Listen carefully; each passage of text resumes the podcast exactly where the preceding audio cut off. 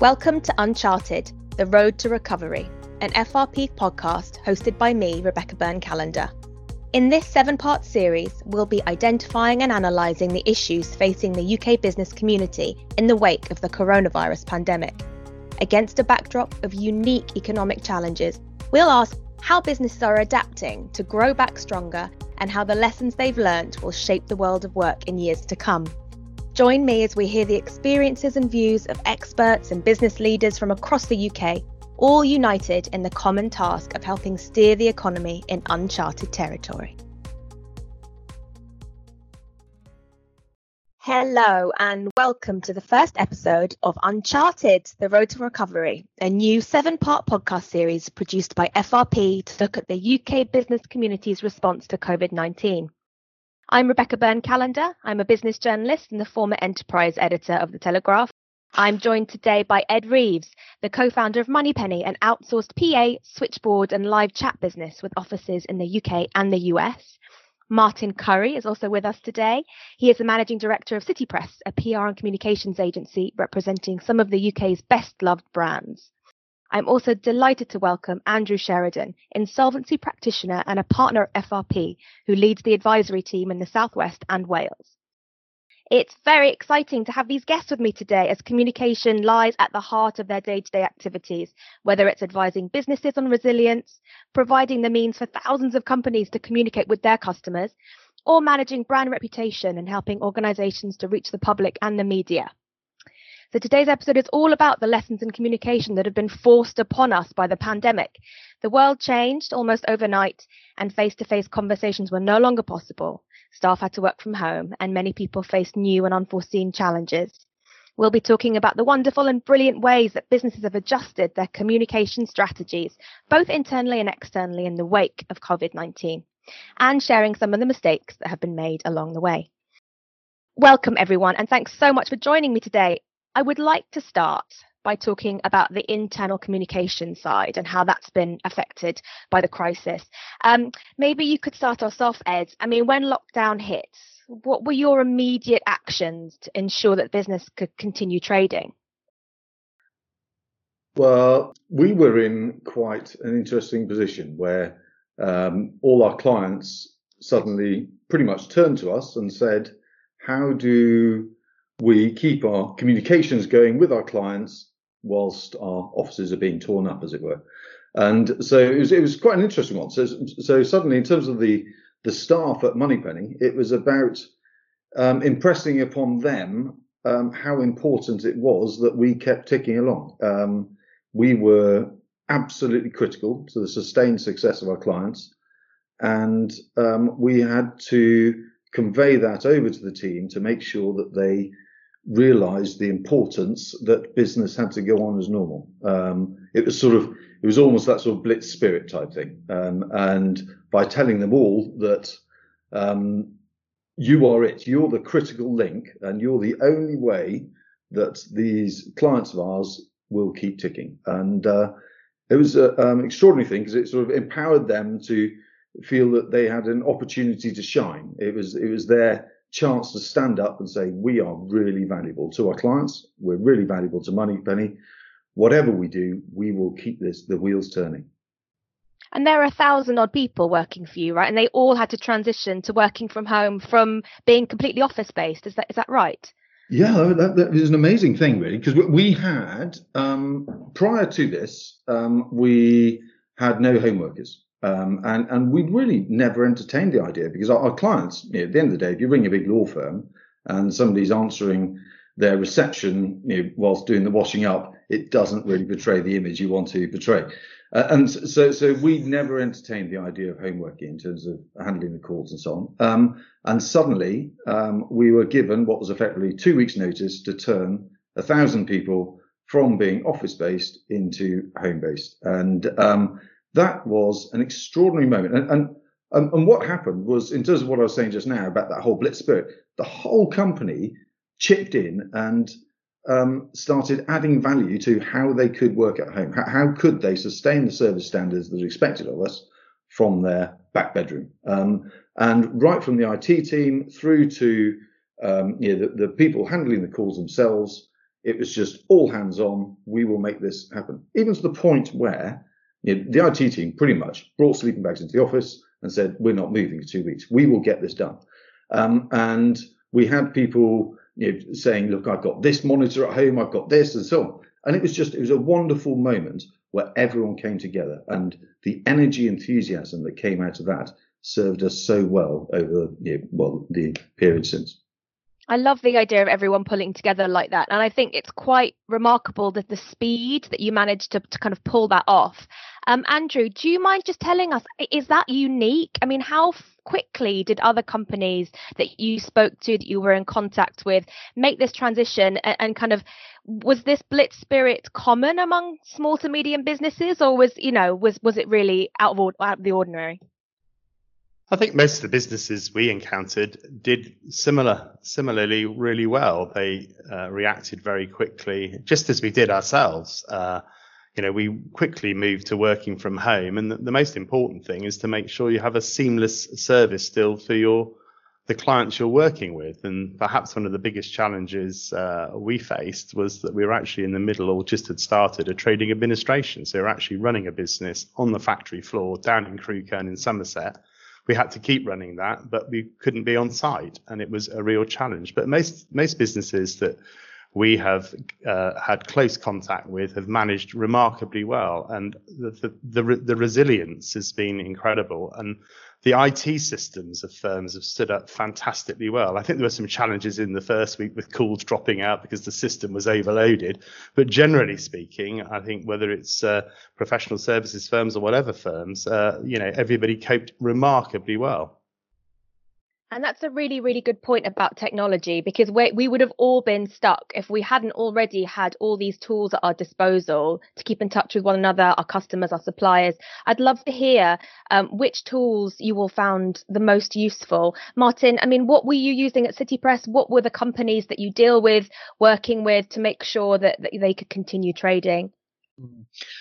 I'd say they were probably in two camps in a way. In, in one sense, there was obviously a huge reliance upon video conferencing platforms, whether that's Zooms or Team, various others. But um, and I think that's been more primarily for structured conversations, structured meetings, um, and that's been the primary way in which most businesses have been able to keep collaborating, um, keep innovating, and keep delivering a service, keeping employees connected.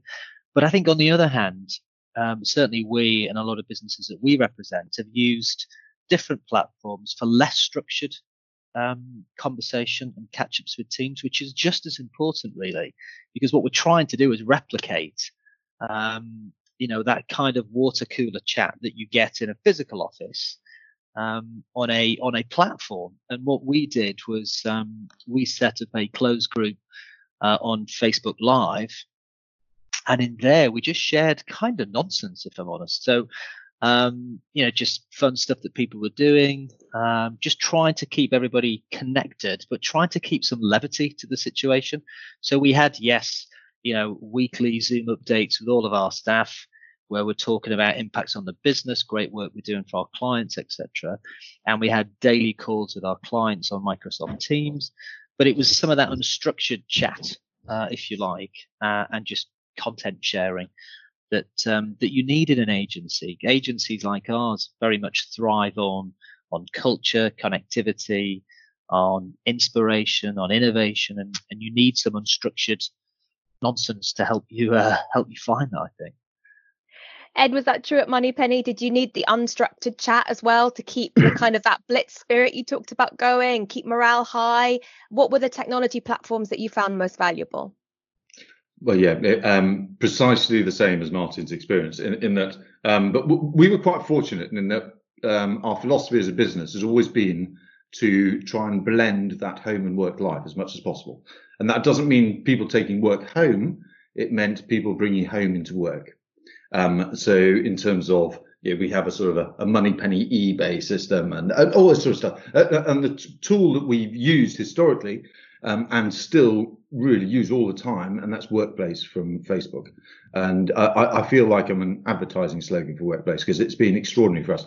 And we have 98% engagement on it, and engagement is um, you know, people who interact with it more than four times a day. And most of the noise that we have on workplace is totally not work related.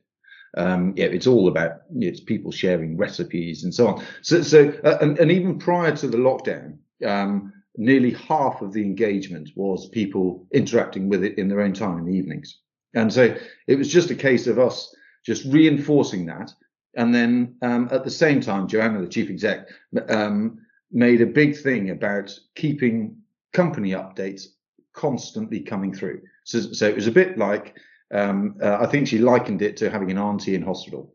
It, it, is that if you've got an auntie in hospital and she's expecting an update you know, or, a visit the following day at 10 o'clock, if you don't deliver that visit, she's disappointed.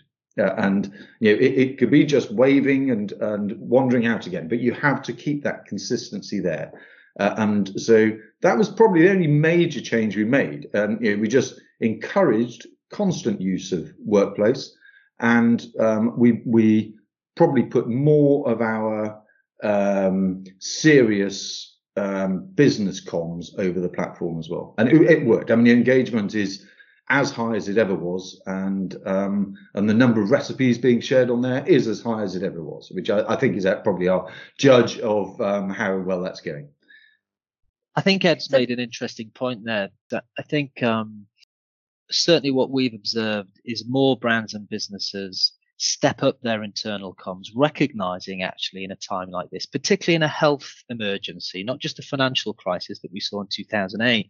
This is a very different kind of crisis where employee safety, security, well-being has been absolutely front and center. Uh, and therefore, internal comms has become, you know, the primary focus for, you know, on a, on a boardroom agenda, frankly, not just in the comms team's agenda. Um, and stepping up that regularity, frequency of internal comms has been important because without that, you get a vacuum. And in uncertain times, people fill that with speculation and therefore, and concern. Therefore, it's been critically important as a, as a channel, I think. Andrew, I, saw you nodding there. Is, is, that something that you've seen as well? Companies that may have not spent any time thinking about internal communications, tone of voice, anything like that, now really putting it um, up front, making it a priority. Thanks, absolutely. And I couldn't agree more with uh, what Ed and Martin have said, as well as the uh, video conferencing platforms for the more formal structured meetings the internal comms, uh, certainly of our own business and our own our own unit uh, in the southwest, we had we used a WhatsApp group, and we had a rule that you couldn't put anything to do with business on it. And actually, it was actually very in the first few days, it was actually very amusing, including weekends and people have been sharing their haircuts or lack of haircuts. Uh, and the growth of their beards. It's been quite amusing. And uh, in fact, I think we've probably got to know a lot more about each other as people, as families through this crisis than we ever did before. And there's been far more sharing. And you know, as well as the business side of things, where we've had a regular Monday morning call and continual updates, I would say there's been vastly more communication across just business and social uh, aspects of life than we've ever had before. It's been enlightening and, and very positive and constructive. And that, that's what we've seen in other businesses too, Bex. And we, we've talked a bit about the light-hearted conversations that, that employers are having amongst one another and that bit, you know leaders are having with their staff. But what about the serious conversations? Because a lot of companies have had to deal with things like furloughing their staff. They've had to deal with um, getting government support and, and, and really have those quite difficult conversations with their people. Um, do you think that that, I mean, has that been straightforward? Has this been a, a kind of steep learning curve? Um, Ed, do you have any experience with this? Do you have to have any of those tough conversations? Um, well, in terms of the furlough side of it, um, actually, I, I, think we were all helped enormously by the weather. Uh, uh and um, was, so w- w- it sounds mad, but um, we, you know, if, if, you're sitting at home and somebody says, "Do you want to tap away and work all day, or, or do you want to take a slight, you know, bit of a drop in salary and guilt-free um, sit out in the garden?" Then um, people were putting their hands up, uh, and so we were quite fortunate in that we we put the furlough word out there, and we said, you know, if anybody wants to furlough, um, put your hand up. And um, and what happened was people um, by then we'd you know, transitioned everyone to the home working sort of model. And um, we we knew that furlough was on the cards. And so what happened was people knew that they had either you know, broadband in their area wasn't good enough and that sort of thing. And so um, we ended up with this list of, you know, we had a 50%, nearly a 50% drop in call traffic. And um, we knew we didn't want to drop staff down to 50%, so we wanted to, to furlough about 30% of staff. And um, we had about 35% hands up for furlough. So, so uh, um, I am the, uh, you know, I have all the praise in the world for what the government did at that moment, for the way they communicated it, and the way that the um, it wasn't presented as a redundancy moment. It was a case of you're helping your business, you know, if you opt for this. And um, our staff took that in the spirit it was intended. And so, so, so, so we, we worked through with people on it. It, it went very well that sounds amazing that it was just a natural transition that people actually were willing to to make that move. You didn't have to have it wasn't an awkward conversation for you. Um, and I, I bet that was the case for for a lot of companies actually. Now that you mentioned the great weather and the fact that people were probably anxious and they just wanted a bit of a break that might have been true for for a lot of workers um, Martin, I just wanted to bring you in here because obviously this conversation is about internal communications, but is there really any such thing as internal communications anymore? Mm. Because we've we've heard quite a lot in the press, for example, about the companies that didn't treat their staff that well, that didn't communicate that well. There are so many platforms for getting the word out, social media, Glassdoor. I mean, how much does it affect a brand when internal communications go slightly awry?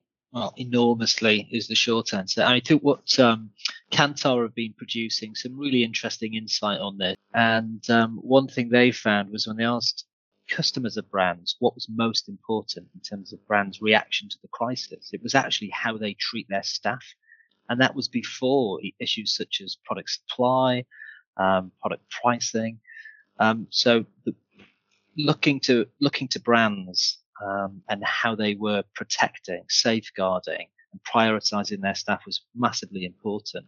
So when you got those um, examples of brands which didn't follow the right practice, tonally it was deaf or just misjudged, um, you know, the mood of the nation. Um, what happened was staff would take those um, internal comms, blast them all over social media, and often at various different um, commentators and media uh, in, increasingly. And all of a sudden that became a national media story, which did a lot of damage to a lot of brands. Um, Britannia Hotels made a, a classic gaffe in my, in my view, where they, they basically wrote to all staff. This was pretty much soon after hard lockdown on the 23rd of March, telling them by letter that their services were no longer required. Um, and it was just, um, well, you can imagine the media's reaction to it. You can imagine um, staff's reaction to it. And that's just one example of how you can just get this spectacularly wrong. That there are different ways in which you can deliver deliver the same message. Um, so yeah, that's um, that's certainly big. And then by contrast, you've had brands that have really stepped up, recognizing that um, their employees were critical during this time, prioritize communications with them. And actually, they've been called out by the media as having taken absolutely the right action, absolutely the right approach, and have lived their brand values a little bit, if you see what I mean, through through this crisis. Yeah, I suppose that's it. There's nowhere to hide now. It's when a company is under pressure, it's how they behave under those circumstances, and then people don't people don't forget. Um, I was wondering, Andrew, if you've seen, you mentioned earlier working with a factory, uh, a composite manufacturer, I think it was. Have you noticed any real uh, sector specific differences in terms of um, how prepared they were um, to reach out to their staff, to, to have great internal comms? Have you seen that, you know, some, some industries were just much better prepared than others? Well, that was a manufacturing business. And one of the in- interesting things of the whole of the lockdown is that most manufacturing businesses have continued to manufacture. A lot of people forget that. And uh, within those businesses, those people that are able to work at home have worked at home, as we've all been discussing. But of course, those that are required to turn the machines on the factory floor have to go to the factory. And that continued. And it was remarkable the resilience and determination of, of those people to keep going and managing that remotely at times was almost slightly uh, embarrassing because you felt you were managing that business uh, uh, and, and, and, and ensuring it continued properly. And yet you were sitting at home uh, facilitating that whilst they were on the factory floor. And uh, but they, they carried on. And one of the things that we implemented was a daily COVID call. Uh, and, and that was absolutely incredible. We had an amazing HR manager, Andrew Warbacus, who who went beyond the call of duty. And every day we had a regular update on who was infected within the business. And there were several people that did get COVID, uh, sadly. Uh, they all recovered, but one in particular actually was seriously ill in Musgraves Hospital. And they, they came one weekend where we weren't quite sure whether he was going to make it or not. And those sort of daily calls and getting those sort of updates was were fascinating. And, and, what we fa- what we found is we were actually having to tell people, no, you cannot come back into the fact you've got to do your mandatory 14 days. But they felt so committed because they were fighting for their survival as a business. They wanted that business to survive and be sold. They wanted to be part of it. Fortunately, we did sell it. But so we were almost having to force them to comply with uh, health and safety regulation and stay at home when they wanted to come into the factory. And a lot of that, I don't think people realized was going on. A lot of people did work hard and putting all those processes in place. Uh, they weren't at home furloughing. They were down on the factory floor working hard. Yeah, it's it's it's a good point to mention because I think that it's um it's a lot of those businesses, the manufacturing businesses that have been quietly just getting on with mm. things that maybe haven't been um very good at shouting about the fact that they're still they're still working. They haven't been putting any energy or resource into the external communications because they, everything's been focused on sort of keeping going and um, and saving their businesses. Which actually brings us quite neatly onto the subject of external communication. So how how a lot of brands have been talking to their customers or um, stakeholders or just generally marketing themselves or trying to win new business, which has been I think incredibly difficult. Or has it, um, Ed? What what have you been doing at Moneypenny? Have you been um, have you been winning new clients? Have you been um, speaking regularly to your existing customers? What about what what's the outward bound um, communications been like for you? Well, I think the the, um, the, question that everybody wants to know is what are their suppliers doing, isn't it? Straight away, um, and you think, um, know, if we're if we're struggling here, what what's going to impact us even more? Um, and so we we took that um, by the horns. And as soon as we um, realized that lockdown was happening, um, well, in the run up to lockdown, we just shared with them um, exactly what's happening um, in terms of transitioning to home working, um, consistency of service, and, and, dare I say we also shared with them where there would be compromises. Um, and, and, and, albeit they were they were minimal, but it meant that because you know, we knew that suddenly Moneypenny had to um, launch everything up into the cloud in two weeks, which was never in the cloud before. For example, you know, the, the winner was Amazon Web Services, and you know, the hundred thousand pound um, a month later, um, we managed to do it. But um, and, and, so it's just about saying to the clients, this is what the future is. Um, there was no shame in that, in that the clients knew that. Um, the, um, well, we knew that the clients would judge us by the effort we put in to um, maintain the quality of service for them. Uh, and and so as long as we shared that effort, then they, without exception, they worked with us. And, and then we also did a thing where we presented to the clients the opportunity to pause Moneypenny service. So, um, so we said, look, guys, you know, if your calls are going to fall through the floor, don't worry. we we you know, this is an opportunity for you. You can put us on pause and just um, park it until the time's good for you to come back, uh, and no limits on that at all. And then we back that up again by providing to the clients a free service, because we knew a lot of people were. It was about cash, um, holding cash for um, every business basically, and so we provided them with um, what will be a, a big um, part of Moneypenny, which is digital switchboard, which is an automated version of speech recognition to replace human interactions. And we said that's free for our clients. There was a big uptake of that. And so we actually um, did that again in terms of a, um, an external thing. And, and, we just put it out in the press that if anybody's got no staff in their office, without inheriting any cost, they can take on digital switchboard. And um, you know, hundreds, thousands, thousands of businesses took that on, and uh, it's been a good thing. It's been a very good thing. That's so clever to take an idea where you know people are struggling and you come straight out and say, I'm going to make life easier for you. I'm going to give you something for free.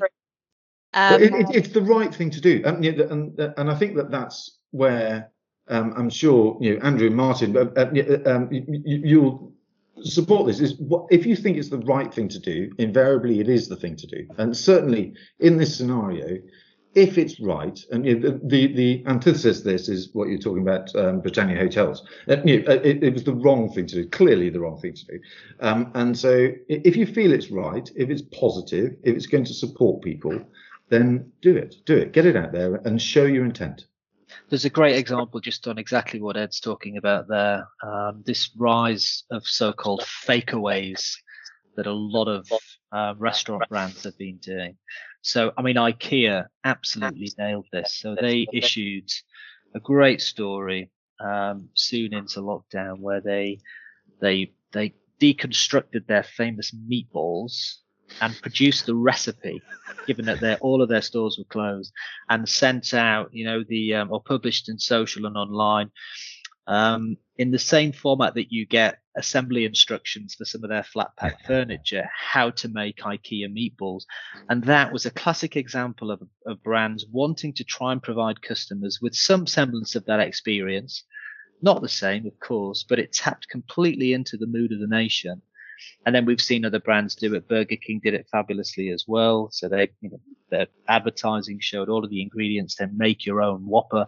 There's been tons of examples like that. And, and that's precisely what brands should do in times like this when their their main route, you know, to market has been closed off. Well, innovate. And I think we've seen some fabulous examples of brands doing that.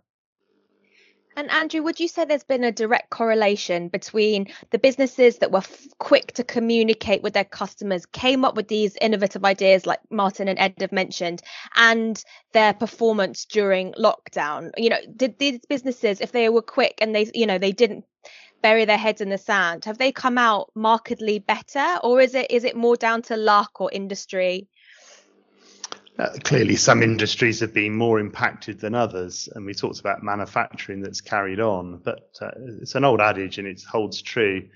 Good management teams always shine through, and poor management teams don't do so well. And I think there are always winners and losers, and sadly, in this pandemic, there will be winners and there will be a lot of losers. But I think the winners will largely be those businesses that have got strong management teams, visionary, innovative, that are sitting there thinking what their business will be shaped like in the future and what it will look like, rather than just sitting there thinking when we come back it'll be just the same and then be quite shocked and disappointed when it doesn't play out that way. So I think a lot of it comes down to that. But clearly for some industries it's been much more challenging than for others particularly if you're in the uh, you know, the aviation industry or the flight industry. For them, it's uh, it's been a total closure, hasn't it? If you were EasyJet, Ryanair, people like that, much more difficult for them than for for other businesses that have been able to continue. So, I do think the pandemic has affected some industry sectors uh, in, in, a much more adverse way than others. Yeah, that's a good point. And and on the point of challenges, um, it can be hard to stay in contact with your customers to keep reaching out without getting the tone wrong or without bombarding people. I think a lot of brands were so keen to, to stay in contact that they often were sending far too many newsletters, were, were trying a bit too hard. Um, Martin, I'd like to bring you in here because you've got a very wide perspective on a lot of different brands. I mean, what did you see going on? Is there a fine line between, you know, reminding people that you're there, you're, you want to help, and just kind of overwhelming people?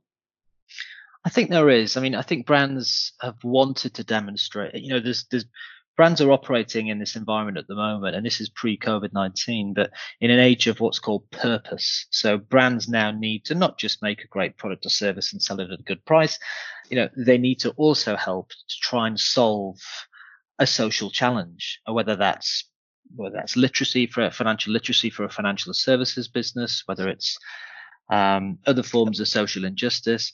So I think we saw a lot of brands use this as an opportunity to, to turbocharge their purpose, if you like, and want to be seen to help. Um, and that's a net good thing but it's you've got to be careful about bandwagoning. So I think you saw a lot of brands just suddenly jump on the NHS bandwagon, which is what it became really, um, and wanting to publicise and promote um, donations that they'd made, um, and that's not always the appropriate thing to do really.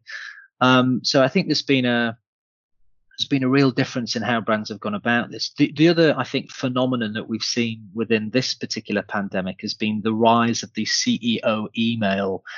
Um, I'm sure you, like me, if you subscribe to lots of different databases, um, you've had an email drop in your inbox from so many different CEOs. Even if you've bought a patio furniture from a garden centre three years ago, all of a sudden their CEO drops an email telling you how important, you know, staff welfare is. And you're thinking, okay, good to know.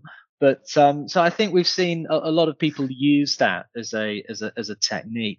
On the flip side, you know, um, you get a you get a regular email from Dave Lewis at Tesco, which has been spelling out precisely how their operating um, principles have changed, how and when you can shop, um, how they're prioritizing key workers, um, how the store experience is going to change, and, and, some of that's been actually critically important for customers. Um, so there's been a real, I think, a real mix, but um, some of it very necessary, and some of it very helpful and very meaningful, very authentic, and some of it perhaps a little, um, a little bandwagoning, I think. Ed, it's confession time. Did you send any from the founder emails or any thank you NHS branding? I absolutely promise you, not a dicky bird. and, and I, I, I, um, like Martin, have had lots of them in my inbox, and I cannot. Life's too short. Uh, yeah, um, if, they really cared about communicating, they'd have done it beforehand. Uh, and, and um, yeah, th- this is not the time to do that. It's just it, it's shallow and um, yeah, I, I, I, don't see the benefit there. But you know, I do know that in terms of um, the, the, way that um, we've done it is we've encouraged our team to pick up the phone to clients. Uh, and talk to them. Uh, and, and, what's extraordinary is, uh, and in fact, there's quite an interesting little point. In fact, our call durations have gone up nearly 50% in, in this um, period, and and I think that's because people like to natter because there's a lot of people who are um, you know, working in their back bedroom or whatever. Uh, and um, what doesn't um, count as engagement is having an email pop in your inbox. There's a lot, much, much better ways than doing that, and it's um, it's the lazy way, and I, I don't agree with that in the slightest. So, so our guys have been picking up the phone to the clients, having a natter, checking how they're doing, and with no agenda whatsoever, but just updating what they're up to and how it's working. And and that's that's positive communication, and and that's the the, the tone that we operate as a company, and we will keep going. And I've got another question for you, actually, Ed. Because uh, is am I right in thinking that you bought a business right before lockdown? Yeah, so, that was a challenge. So, yeah. So I mean, how on earth do you integrate a new business and you instill company culture? And you know, Martin was talking about mission. How do you tell people about mission when you can't meet each other? How did you manage that? Well, it wasn't just a new business; it was a new business in the states. Uh, and um, and to make wow. matters worse, our um, head of US operations um, quite rightly wanted to come home on sort of the last plane back as her looking after her family and so on. So um, Mel flew back and um, we had um, two weeks prior to the lockdown, we'd completed on the acquisition of VoiceNation. So 250 staff in Atlanta. And well, we still don't know um, our way around the office. Um, and it's quite a weird scenario. But VoiceNation as a business has um, and I believe this is through empowerment. Um, and again, it comes back to that blitz spirit and so on. We we removed the um, the original owners. They were supposed to be on an earnout, and we felt there's a good chance they will be disruptive um, in, in, this process. So um, we took them out of the loop altogether, and um, we had we were left with the senior management and um, I'm saying we, this was very much led by Joanna, the chief exec um, based in the UK. Um, Joanna and Mark spoke to the senior management and said, guys, this is your opportunity to shine. Uh, um, we, have got our backs to the wall. You are in the chair uh, and you are driving this business. You tell us what you want to do. And it was a very different approach to a normal acquisition where you'd go in and you'd really try and instill that new culture and this is the way of working and so on. You go in with your hatchet, make the big changes fast and so on. Very, very different approach. And, and, uh, and we said to them, guys, what do you want to do? What have you been itching to do for ages? They delivered a list uh, of actions. We empowered them to go and fulfill it. VoiceNation has every month since, so this was um, in February, every month since broken every record, every forecast in terms of operational performance, sales and profit. And it's a real lesson. It's extraordinary.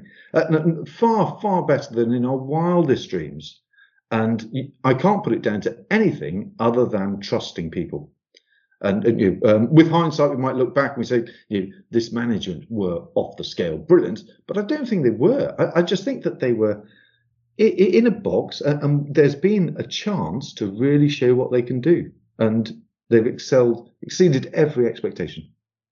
That's an incredible story, and I think that's interesting because yeah, you you you tore up the rule book, and yet sometimes doing things slightly counterintuitively brings about the, the best results. Go go and do it. Go and you know make your dreams come true. The important thing is we had no option. We would not have done yeah. it this yeah, um, it, it, and it's changed us, and it'll change the way that all businesses work. But you know, um, to not have a single member of Moneypenny's team on the ground over there, and for it to perform so well, brilliant.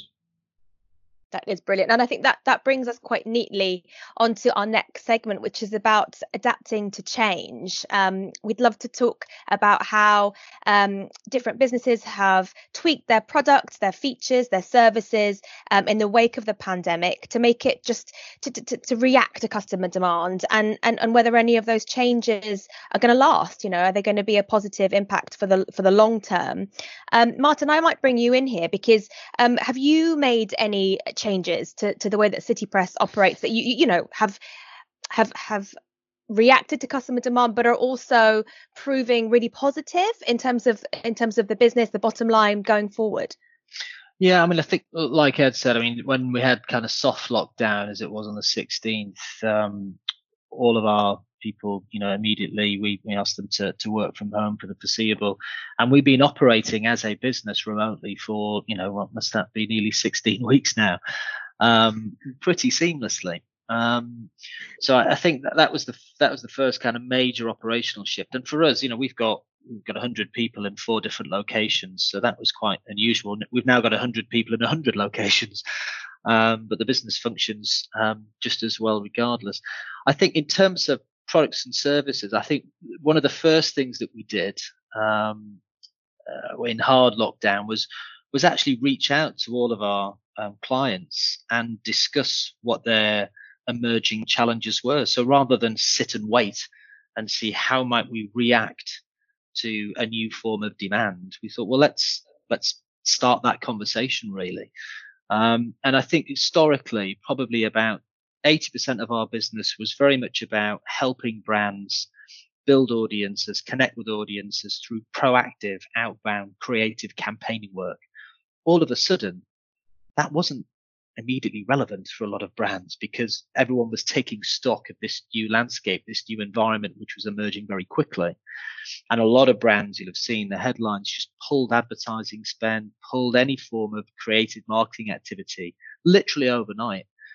Um, and what we did around about 20% of our business was very much about supporting brands on reactive crisis and issues communications, really. And all of a sudden, that in, that demand was inverted. So we we needed 80% of our people really supporting, um, you know, our 60, 70 client brands on their crisis and issues management, internal comms, customer comms, media, uh, public affairs, regulatory affairs, investor relations, all of that stuff.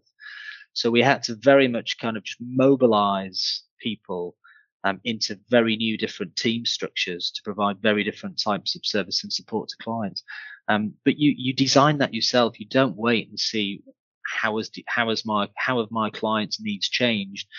You have that conversation, discuss how they are changing and adapt accordingly. So I think that's been probably one big learning um, through this. I suppose that that's worth mentioning, isn't it? That when you're a when you're a small to medium sized business, you are by nature more agile. I mean, Andrew, if I could bring you in here, um, let's talk a little bit about the adaptability of of certain kinds of businesses, certain sizes of business. When you've been advising different companies, I mean, have you seen that the, the, the kind of larger corporations have maybe struggled more to adapt and and, and read read the room, as it were, and, and change fast enough for it to have a material impact, than perhaps the, the smaller businesses? The smaller businesses have definitely been uh, have got the ability to be more agile but I think the larger businesses that we've dealt with have certainly adapted pretty well to the challenge as well. And uh, but going forward, uh, is there will need to be change uh, because even in our own business, we've we've adapted remarkably well. Say everybody's working from home, and we're dealing with some pretty high profile household names, Debenhams, Carluccio's, uh, uh, all have been in the press that that our firm are dealing with and we've had to pitch for work and that's quite difficult when you're talking to a management team over a zoom call or a teams call. Uh, it's not easy because you lose that that personal contact that you would have in a face-to-face meeting.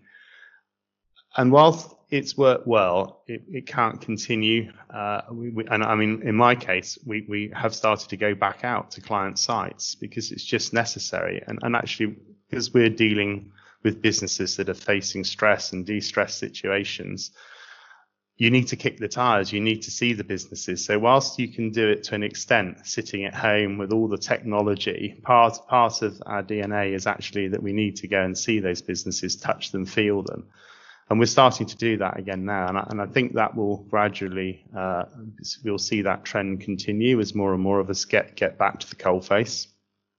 Um, Ed, is, is that true for you? Do you feel like you've had to adapt quite a lot as a leader um, and, you know, as, as, as a business owner just to kind of to find your way at the moment? I think, oh, yeah, um, like everyone else, uh, yeah, uh, massive change now. Um, and um, I don't agree with Andrew in terms of how the sort of um, will go back to actually kicking the tires. I, I, I think people will um, only kick the tires if they've really got to. Uh, and I think that the value of personal presence as part of the sales process, as it were, the new business process, has been put far lower on the list. Um, and uh, and I think that what we've all what we've learned is out of this um, sort of Zoom culture, you could call it, um, is that we can complete and we can judge and we can um, create to a degree over video without having to sit down face to face. Like you all, you know, I, have sat in um, a few board meetings every single month, and they've been constructive surprisingly constructive in some ways, far more constructive. Um, and, and so, so I, I, think in terms of that operating process, client communication, sales process, new business side of it, I think it's very unlikely to um, go back to that presence unless it's really essential. And I hope it doesn't because you know, it's it's not needed. Um, and you know, therein is the challenge for the airlines because uh, you know suddenly if we're looking at a business in the states and we don't need to jump on a plane straight away, it, it changes changes everything. Um, but but you know it, it's all about opportunity. What we've got at the moment is um, in every business and on every communications level, somebody has taken the pot and shaken it up. And all we know, the only thing we can guarantee is change. And the businesses who thrive out of this, and, and this is you know, very much to Andrew's point, it is the businesses that thrive out of this are the guys that take change as an opportunity and they address that opportunity and they create it out of the new way of working. Uh, and the ones who will struggle out of this are the ones who hark back to the old way and think, how do they get back to where they were? And, and that's not going to, to help anyone going forward. Yeah, that's a salient point. I think that's probably a good place to, to end this segment and move on to our final topic, which is about managing the media. And and Martin, I'd love to hear from you how how the media agenda has changed because it feels like from from my side all I see is coronavirus related reporting. I mean, have you seen any other clients get a look in if it's not immediately related to the pandemic? What's going on? Well, look, I mean, I think pretty soon into this, it was wall to wall, 24 7 coronavirus coverage. Newsrooms have never been so busy. And often a lot of media organizations are wrestling with depleted teams. So at the same time, you've got a news cycle which is full, a news cycle which is faster, um, and less resource to stay across it. So certainly in our discussions with media um, at every level um, over the course of the past kind of three and a half, four months, um, they've just struggled to stay across the news agenda full stop um, because of um, because of the sheer pace uh, of change. Um, so, but I think typically what happens is media moves in waves. So I think there was an initial thirst for how are businesses, individuals, society, how are we reacting to it? Um, but soon after that, you start to get that next phase, which is right. Well, how are we rebuilding from this, and how is that new normal going to look? Um, and I know from a number of conversations with um, certainly city editors over the course of the past couple of weeks, they are now actively looking for stories of businesses who are into that rebuild phase and actually looking through and past the current pandemic. Um, and actually saying that their readers are looking for a little bit of light relief and a, and, and a different kind of content. Um, so businesses that are surviving and thriving regardless of um, the pandemic. So I think that agenda has changed. But the other real big shift that we've obviously observed, I think, in terms of media agenda, is far greater scrutiny on the actions and behaviors of brands and businesses during and after the pandemic. So millions of business rightly have accessed government support through all the different schemes, whether it's furlough or through the various government lending schemes, CBILS CL bills, business bounce back loans etc. Now, certainly on a number of calls that I've had with senior city journalists, there's almost this sense that they are watching now the actions of business, particularly FTSE listed businesses and very large private um, um, and often foreign owned businesses, um, and are watching to see how they um, act and behave going forward on issues such as um, boardroom pay, on dividends, um, etc. So there's almost this this scrutiny that's emerged on brands and businesses, I think, as a result of as a result of this current pandemic, which is definitely a. I mean, media's always been there to hold businesses and and politics to account, but I just think that's a particularly um, closely watched area of, of, corporate behavior really over the course of the coming years. And this is, I think this is here to stay for a period of time actually, uh, rather than being a, um, short short-lived phenomenon because we, we've already seen those stories emerging. I, I, just remember seeing all the vitriol on Twitter when Victoria Beckham claimed mm. furlough for her business, and they were like, oh, "You've got billions in the bank or 160 million or whatever it was. How dare?" But then you just think you wouldn't be a very good business leader if you were ploughing your personal fortune into your company when there's this pot of money that everyone else in your sector is accessing free you know free support. It wouldn't it, just wouldn't be the best business decision. And yet in the media if you look at it from you know what the public will think it's the worst decision. Um, andrew you're nodding there. I'd, I'd love to hear your take on it. How do you manage sort of the needs of your business versus now how we're playing it's all playing out in, in the public eye and you've got to kind of manage your brand reputation at the same time. I think you've hit the nail on the head. It is managing your brand reputation, and and, and, and you've mentioned Victoria Beckham. I think it might have been Liverpool, uh, but certainly in the Premier League and football, uh, there was a U-turn. I think there was a, a, furlough, a furloughing, and then there was a U-turn because it was felt that the owners had deep pockets and shouldn't be dipping into the scheme. So it is interesting, but but high profile sports clubs, high profile you know, media stars are much more under the public spotlight from that regard than than your, your typical uh, small uh, business, an SME business, and and and that's a, again a different market to the market that uh, Martin was talking about, the FTSE businesses, when he's talking about uh, boardroom pay and dividends. I think at, at a smaller level, uh, uh, at that level, SME businesses, media are much more interested locally in what's going to happen with employment coming out of, of this pandemic because when furlough finishes, and I'm probably changing the subject here a little bit, but when furlough finishes, a lot of people are not going to have jobs and it's quite a worry. And I think there will be quite a big focus on that because quite clearly businesses, a lot of businesses won't have the need for the same number of people that they had going into the pandemic. So what is going to happen when furlough comes to an end to them? And and in smaller businesses uh, in the regions, there's much more of a focus on that and, and, and the implications of unemployment than perhaps there is on uh, the, the, areas that Martin's rightly pointed out, bordering pay and dividends. And so many companies have already said, haven't they, this year that they're not paying a dividend. And those that have gone ahead, I think it might have been Legal & General that said they were, seem to be getting pilloried in the press for the fact that they were bucking the trend and still going to pay their dividend to shareholders. So fascinating how the media react. Yeah, that's a good that's a good point. And actually, I'd like to bring you in again, Martin, because um, that point about these looming redundancies. What advice are you giving?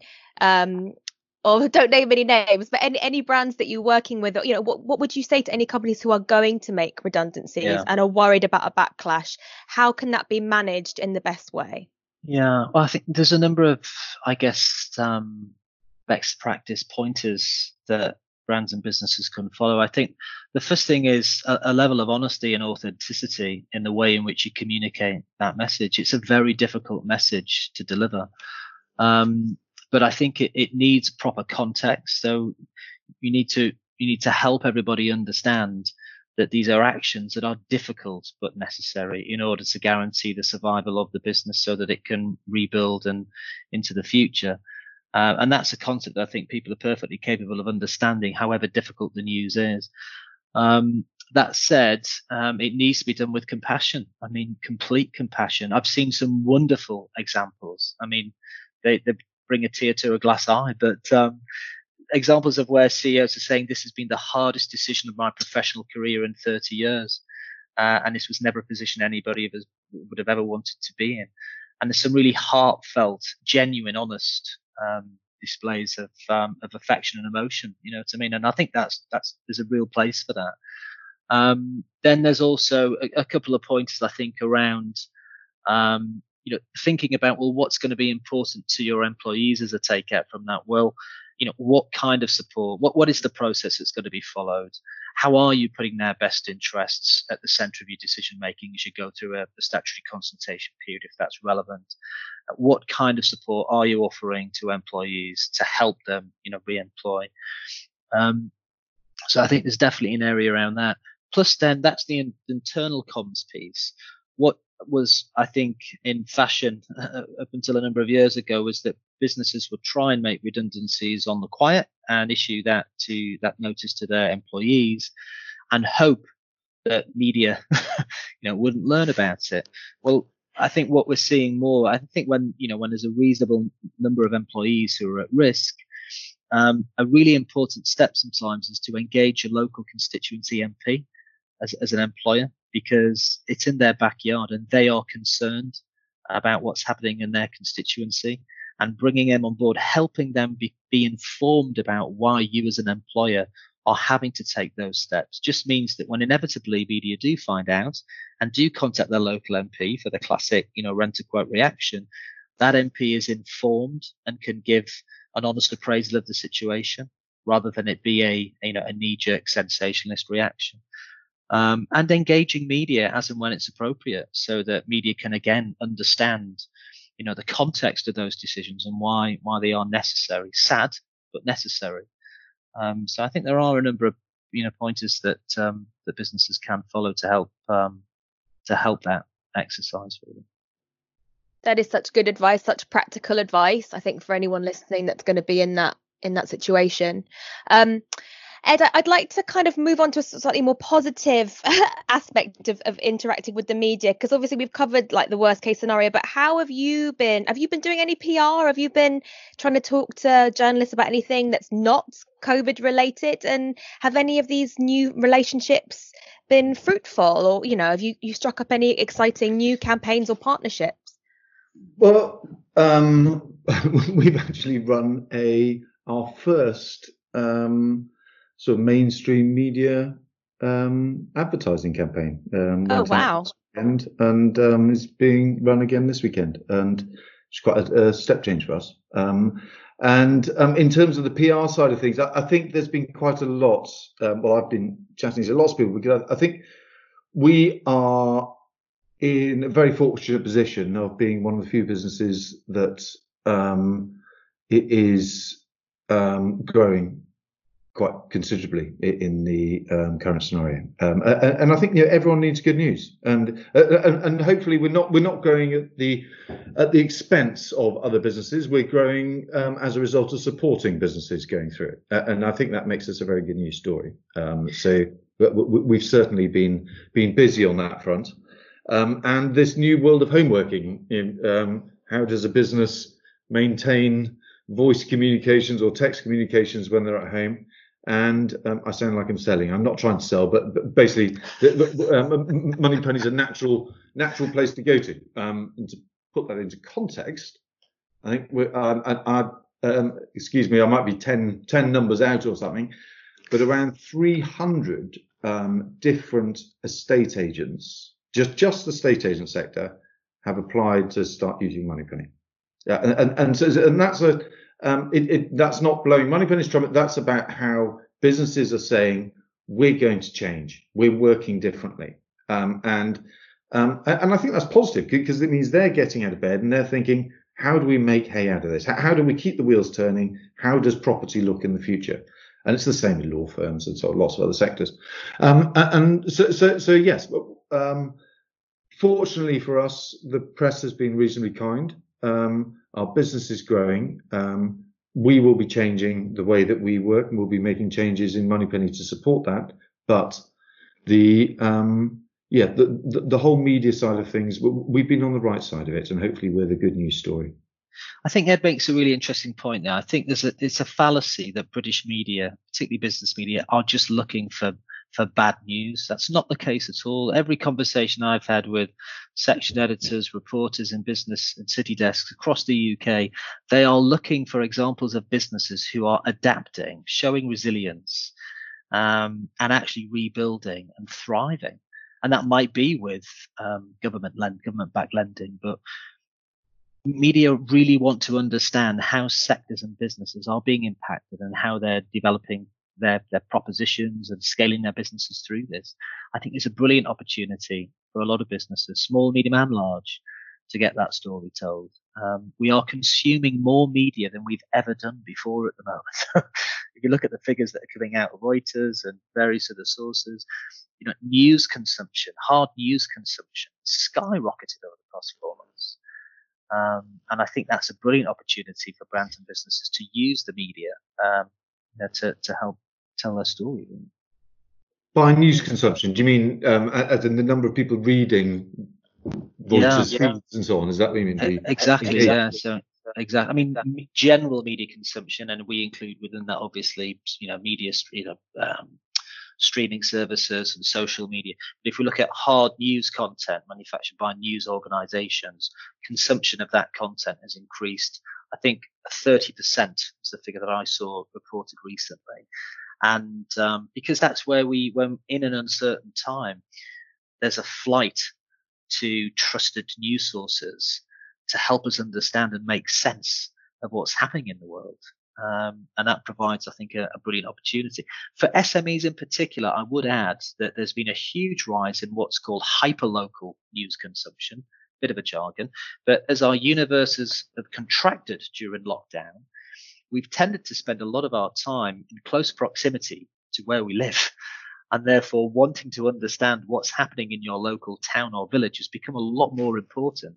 And we've seen huge rises in engagement of particularly um, traditionally local weekly newspapers, mainly their content on, on Facebook has seen huge rises in consumption as we as we want to discover what's happening in our local area, how we're going to entertain our children or or whatever it might be that's fascinating because that is just the, the, the news agenda and people's people's tastes changing dramatically becoming more local you know wanting to learn very different things. And companies are going to have to understand that i think and, and, and leverage that if they want to be seen.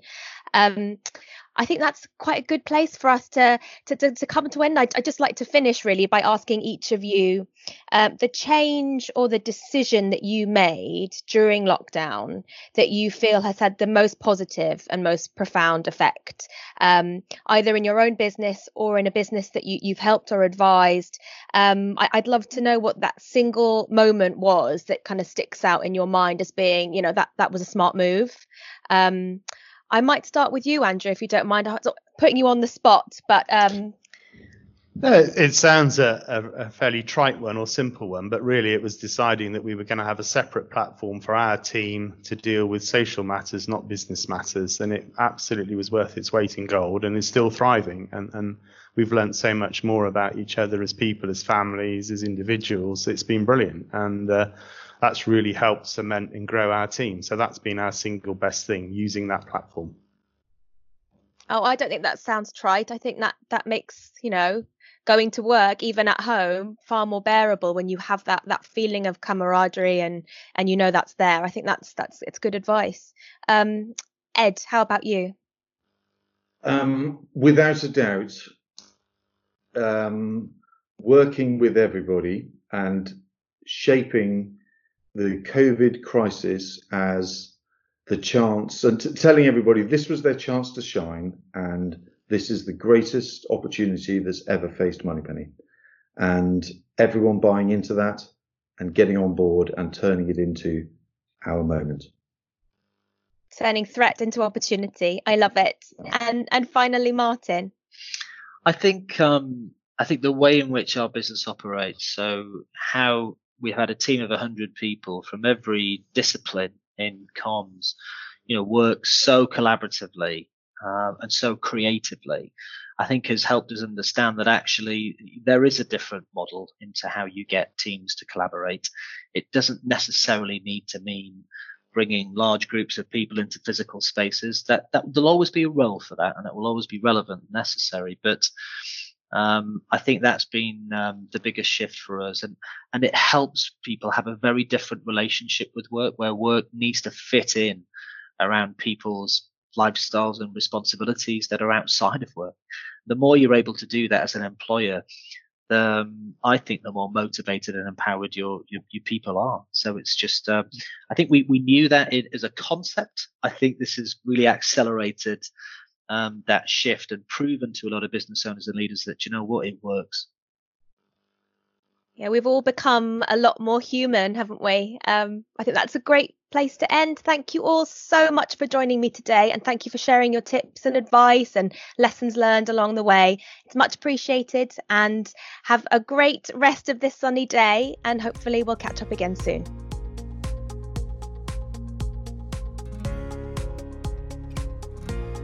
Next week on Uncharted The Road to Recovery, we'll be discussing the levelling up of the regional economy and how the arrival of coronavirus has dealt a blow to some of the UK's most successful businesses outside of London.